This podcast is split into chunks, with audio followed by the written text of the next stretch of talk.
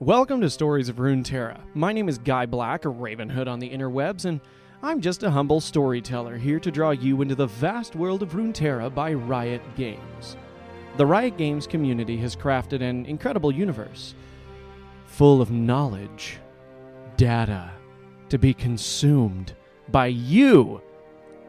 Each week, we jump into the Riot Games universe and narrate something from the world of Runeterra off of the Riot Games universe site. Think of this whole thing as like an audiobook of League stories and lore by yours truly. This week's story, and another fan request, thank you all, is Vel'Koz, the Eye of the Void. And now for my terrible impression. Only by destruction is truth revealed. It is unclear if Vel'Koz was the first Voidborn to emerge on Runeterra, but there has certainly never been another to match his level of cruel, calculating sentience. While his kin devour or defile everything around them, he seeks instead to scrutinize and study the physical realm and the strange warlike beings that dwell there, for any weakness the void might exploit. But Vel'Koz is far from a passive observer, striking back at threats with deadly plasma, or by disrupting the very fabric of the world itself. When you need mealtime inspiration, it's worth shopping Kroger, where you'll find over 30,000 mouthwatering choices that excite your inner foodie. And no matter what tasty choice you make, you'll enjoy our everyday low prices, plus extra ways to save, like digital coupons worth over $600 each week. You can also save up to $1 off per gallon at the pump with fuel points. More savings and more inspiring flavors make shopping Kroger worth it every time. Kroger, fresh for everyone. Fuel restrictions apply. Thanks again for tuning in to the Stories of Runeterra podcast. I appreciate all you guys who jump in every week and listen. Um, there's quite a few of you. Uh, I mean, by comparison to what I expected this little thing to be. So, you know, I can't express your uh, my appreciation enough for you guys tuning in. So, thanks again. And if you got a champion you want me to read or you'd like to hear the lore of, then hit me up on social media or respond to anything. You guys know how to get a hold of me. Uh, and let me know we're on champion 80. I did a couple doubles at the beginning, and those were like, so we're probably closer to like the 90th champion. So, wow. Anyway, thanks for listening, and yeah, to the story. To truly understand the horror that is Vel'Koz, one must first know of the Watchers and how they were blinded to the mortal realm. Beyond the material plane, outside and somehow below it, lies the unknowable abyss. It is the realm of the void, where no mortal or immortal creature may ever walk. It is not necessary to know how such a place ever came to be, nor why, only that it did. The void is eternal, and the void consumes all. In that place, in the cold, endless dark, all is equal and empty.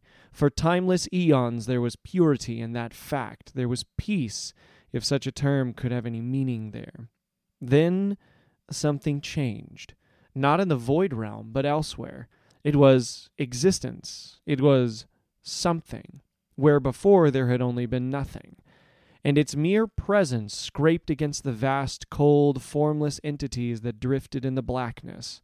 Before this, they had not even been fully aware of their own sentience, and yet now they knew that they could not tolerate the presence of this other place, this other realm of mercurial, overwhelming creation. The entities watched they scrutinized, and soon enough the watchers found themselves being scrutinized in return. The tiny mortal minds that reached out to them were insignificant, little more than fleeting motes of light at the very edges of the abyss. Yet, in them, the watchers saw a chance to invade the material realm, to destroy it, to silence the intolerable pulsing of reality beyond the void. The boldest of them tore open the veil and hurled themselves upward, only to be horribly disoriented by the sudden shift between the abyss and the corporeal, linear nature of reality. In an instant, there was time and heat and pain. Then there was only cold, the way was shut, and dozens of the Watchers were trapped in the liminal space between two realms, frozen in the moment of transition. Those that remained in the void recoiled. They had no concept of what had happened, yet they knew they had been betrayed. And so they adapted. Reaching into the material realm, the Watchers took from the crude matter that comprised it, shaping, corrupting, and imbuing it with consciousness. These constructs were the first of the Voidborn, and would be their master's eyes and ears sent forth into the nightmare of existence to watch, listen, and learn. Among them, one stands apart. As perhaps the oldest surviving Voidborn, certainly existing the longest outside the Abyss, he has been known by countless names to those unfortunate enough to encounter him. Thousands of years before Icathia unleashed the void in battle, the primitive creatures of Shurima feared the devil, Vel'Koz, who crept forth from the underworld to steal the dreams of wiser men. Though his name has no literal translation in the modern tongue, it equates roughly as to understand by unmaking. His insatiable hunger for knowledge has led Vel'Koz across the world to its highest peaks and darkest depths. Cunning and methodical, he has quietly watched entire civilizations rise, stagnate, and decay, spent centuries combing the ocean floor for its secrets, and even scrying the movements of the stars in the heavens above him.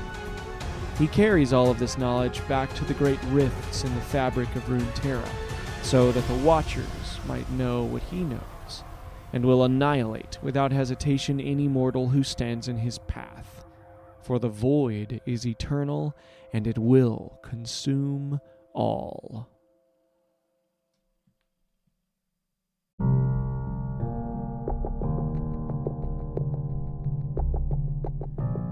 Today's story is called A Different Hunger, written by Ian St. Martin. With a kiss to my wife and resting my spear against my shoulder, I joined my fellows as we left this village. The morning was new, dawn stretched through the thick forests of the Tokogol as the six of us made our way to the watch point by a worn dirt path. We were traveling light, as our vigil would only last until the next moon before the next band of spearmen took our place. Tokogol shared borders with Noxus, and its increasing belligerence of late had stirred the house lords to ensure that all of their spears were horned. Our journey was short and uneventful, a soldier's dream. The better part of a half day's march brought us within sight of the outpost. We pointed at the signal fire which was lit, welcoming us with a column of thin white smoke. The mood among my comrades was light, the easy talk of bonded brothers and neighbors.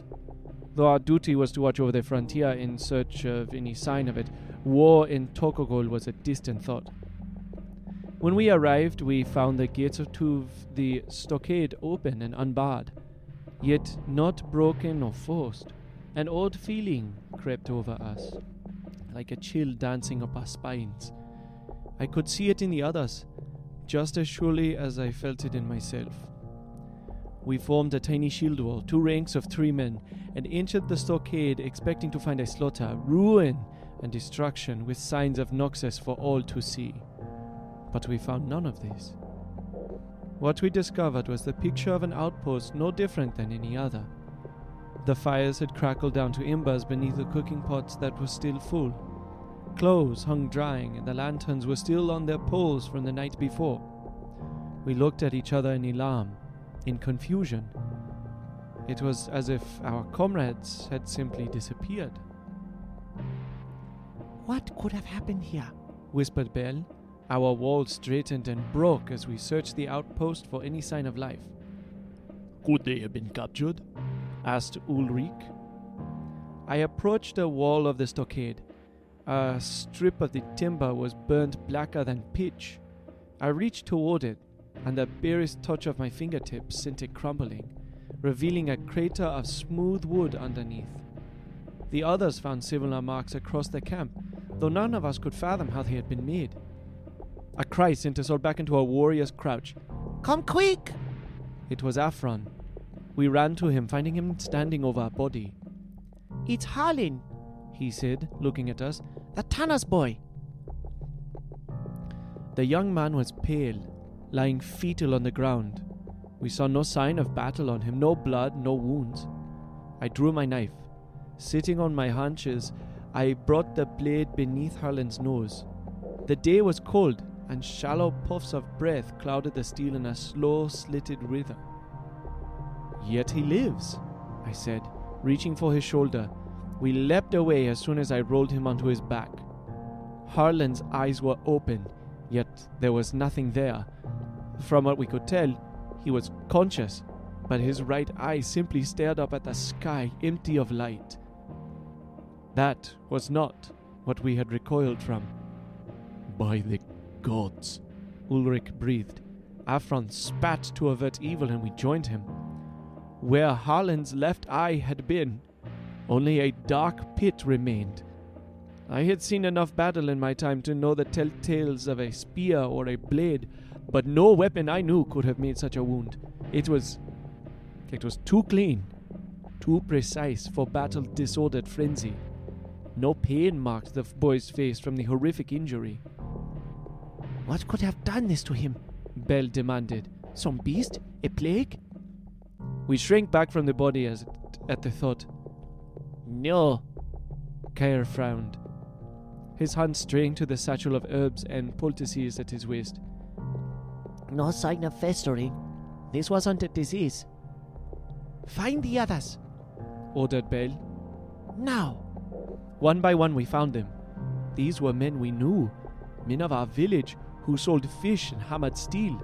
All bore the same wound to their left eye, all reduced to the same catatonic state. They appeared almost serene, and all the more horrifying for it. Afron looked to Bell. What do we do? We must give warning. said Ulrich. Of what? asked Gaer. We have no idea what is happening here. They argued. Voices clashed and overlapped. Above it all, I noticed the smell of smoke in the air. Wait! The other stopped, looking back at me. I, I swallowed. If they are all in this state, I pointed back to the signal file behind us. Then, who lit the beak? Ulrich was in the air before we knew what was happening. A blinding flash stole my sight, but I glimpsed a huge, darkened shape against it. Oaths, prayers, and curses filled the air from my comrade's lips. They were silenced by a crack like a bullwhip, followed by an overwhelming, fizzing shriek. When I could see clearly again, I was on the ground. I looked to see my legs splayed, broken. Other warriors, my brothers and friends, lay staring up at the sky above. I heard only one other voice and turned, and I could only watch as Afron, a youth of barely sixteen, struggled beneath a monster. Bathed in harsh violet light, he writhed as one of its appendages sank into his skull through his eye. His screams stopped as he became a mere husk like all the others. And then the monster turned its baleful gaze in my direction. In an instant, it was looming over me. I looked up into that single swollen eye and sensed a hunger beyond imagining. A hunger not of flesh, but of something far deeper. My soul teetered on the edge of this abyss, its merciless hunger pulling. No, I am Hannes Kidan, a warrior of the Spear of Tokogol. I refuse to give it the satisfaction of my cries. Even as its tentacle knifed down through my eye, there was no pain. As I work, the analysis can inflict pain, should I desire it. But that is not critical here. I have learned much of pain and its uses. This one's information is precious, as all knowledge is. Oh, settlement, interactions, casts, a particular female of the species, and offspring. This one resists my analysis of those, but it is a simple thing to overcome. With nothing more to consume, I travel here to disseminate what I have collected. The rift beneath me is a conduit for information to be cast into the true realm. The creatures that inhabit this world have destined our domain as the void. Such curious poetry these entities weave. A curiosity that illustrates how far my task is from completion. A universe of knowledge surrounds me, a great power on distant lands, and I shall collect it all. I offer this information now, and all of the rest to come. Accept, consume, learn.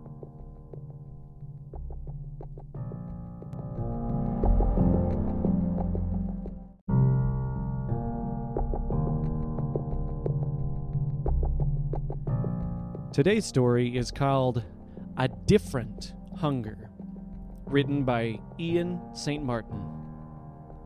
With a kiss to my wife and resting my spear against my shoulder, I joined my fellows as we left this village. The morning was new, dawn stretched through the thick forests of the Tokogol as the six of us made our way to the watch point by a worn dirt path. We were traveling light, as our vigil would only last until the next moon before the next band of spearmen took our place. Tokogol shared borders with Noxus, and its increasing belligerence of late had stirred the house lords to ensure that all of their spears were horned. Our journey was short and uneventful, a soldier's dream. The better part of a half day's march brought us within sight of the outpost. We pointed at the signal fire which was lit, welcoming us with a column of thin white smoke. The mood among my comrades was light, the easy talk of bonded brothers and neighbors. Though our duty was to watch over the frontier in search of any sign of it, war in Tokogol was a distant thought. When we arrived, we found the gates of to the stockade open and unbarred, yet not broken or forced. An odd feeling crept over us, like a chill dancing up our spines. I could see it in the others, just as surely as I felt it in myself. We formed a tiny shield wall, two ranks of three men, and entered the stockade expecting to find a slaughter, ruin, and destruction with signs of Noxus for all to see. But we found none of this. What we discovered was the picture of an outpost no different than any other. The fires had crackled down to embers beneath the cooking pots that were still full. Clothes hung drying, and the lanterns were still on their poles from the night before. We looked at each other in alarm, in confusion. It was as if our comrades had simply disappeared. What could have happened here? whispered Bell. Our wall straightened and broke as we searched the outpost for any sign of life. Could they have been captured? asked Ulrich. I approached the wall of the stockade. A strip of the timber was burnt blacker than pitch. I reached toward it, and the barest touch of my fingertips sent it crumbling, revealing a crater of smooth wood underneath. The others found similar marks across the camp, though none of us could fathom how they had been made. A cry sent us all back into a warrior's crouch. Come quick! It was Afron. We ran to him, finding him standing over a body. It's Harlan, he said, looking at us. the Tanner's boy. The young man was pale, lying fetal on the ground. We saw no sign of battle on him, no blood, no wounds. I drew my knife. Sitting on my haunches, I brought the blade beneath Harlan's nose. The day was cold, and shallow puffs of breath clouded the steel in a slow, slitted rhythm. Yet he lives, I said, reaching for his shoulder. We leapt away as soon as I rolled him onto his back.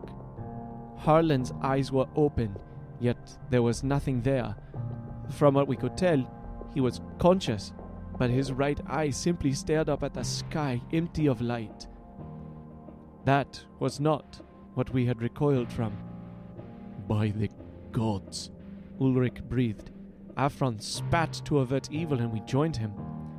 Where Harlan's left eye had been, only a dark pit remained. I had seen enough battle in my time to know the telltales of a spear or a blade, but no weapon I knew could have made such a wound. It was. it was too clean, too precise for battle disordered frenzy. No pain marked the boy's face from the horrific injury. What could have done this to him?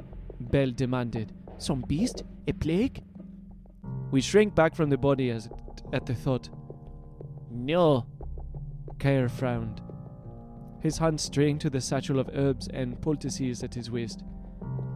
No sign of festering. This wasn't a disease. Find the others. Ordered Bell. Now. One by one we found them. These were men we knew, men of our village who sold fish and hammered steel. All bore the same wound to their left eye, all reduced to the same catatonic state. They appeared almost serene, and all the more horrifying for it. Afron looked to Bell. What do we do? We must give warning. Said Ulrich. Of what? Asked Gaer. We have no idea what is happening here. They argued. Voices clashed and overlapped. Above it all, I noticed the smell of smoke in the air. Wait! The other stopped, looking back at me. I, swallowed. If they are all in this state, I pointed back to the signal file behind us. Then, who lit the beak? Ulrich was in the air before we knew what was happening. A blinding flash stole my sight, but I glimpsed a huge, darkened shape against it. Oaths, prayers, and curses filled the air from my comrade's lips. They were silenced by a crack like a bullwhip, followed by an overwhelming, fizzing shriek. When I could see clearly again, I was on the ground. I looked to see my legs splayed, broken. Other warriors, my brothers and friends, lay staring up at the sky above. I heard only one other voice and turned, and I could only watch as Afron, a youth of barely 16, struggled beneath a monster. Bathed in harsh violet light, he writhed as one of its appendages sank into his skull through his eye. His screams stopped as he became a mere husk like all the others. And then the monster turned its baleful gaze in my direction. In an instant, it was looming over me. I looked up into that single swollen eye and sensed a hunger beyond imagining. A hunger not of flesh, but of something far deeper. My soul teetered on the edge of this abyss, its merciless hunger pulling. No, I am Hannes Kidan, a warrior of the spear of Tokogol. I refuse to give it the satisfaction of my cries. Even as its tentacle knifed down through my eye, there was no pain. As I work, the analysis can inflict pain, should I desire it. But that is not critical here. I have learned much of pain and its uses. This one's information is precious, as all knowledge is. Oh, his settlement, interactions, castes, a particular female of the species, and offspring. This one resists my analysis of those, but it is a simple thing to overcome. With nothing more to consume, I travel here to disseminate what I have collected. The rift beneath me is a conduit for information to be cast into the true realm. The creatures that inhabit this world have destined our domain as the void. Such curious poetry these entities weave. A curiosity that illustrates how far my task is from completion. A universe of knowledge surrounds me, a great power on distant lands, and I shall collect it all. I offer this information now, and all of the rest to come accept, consume, learn.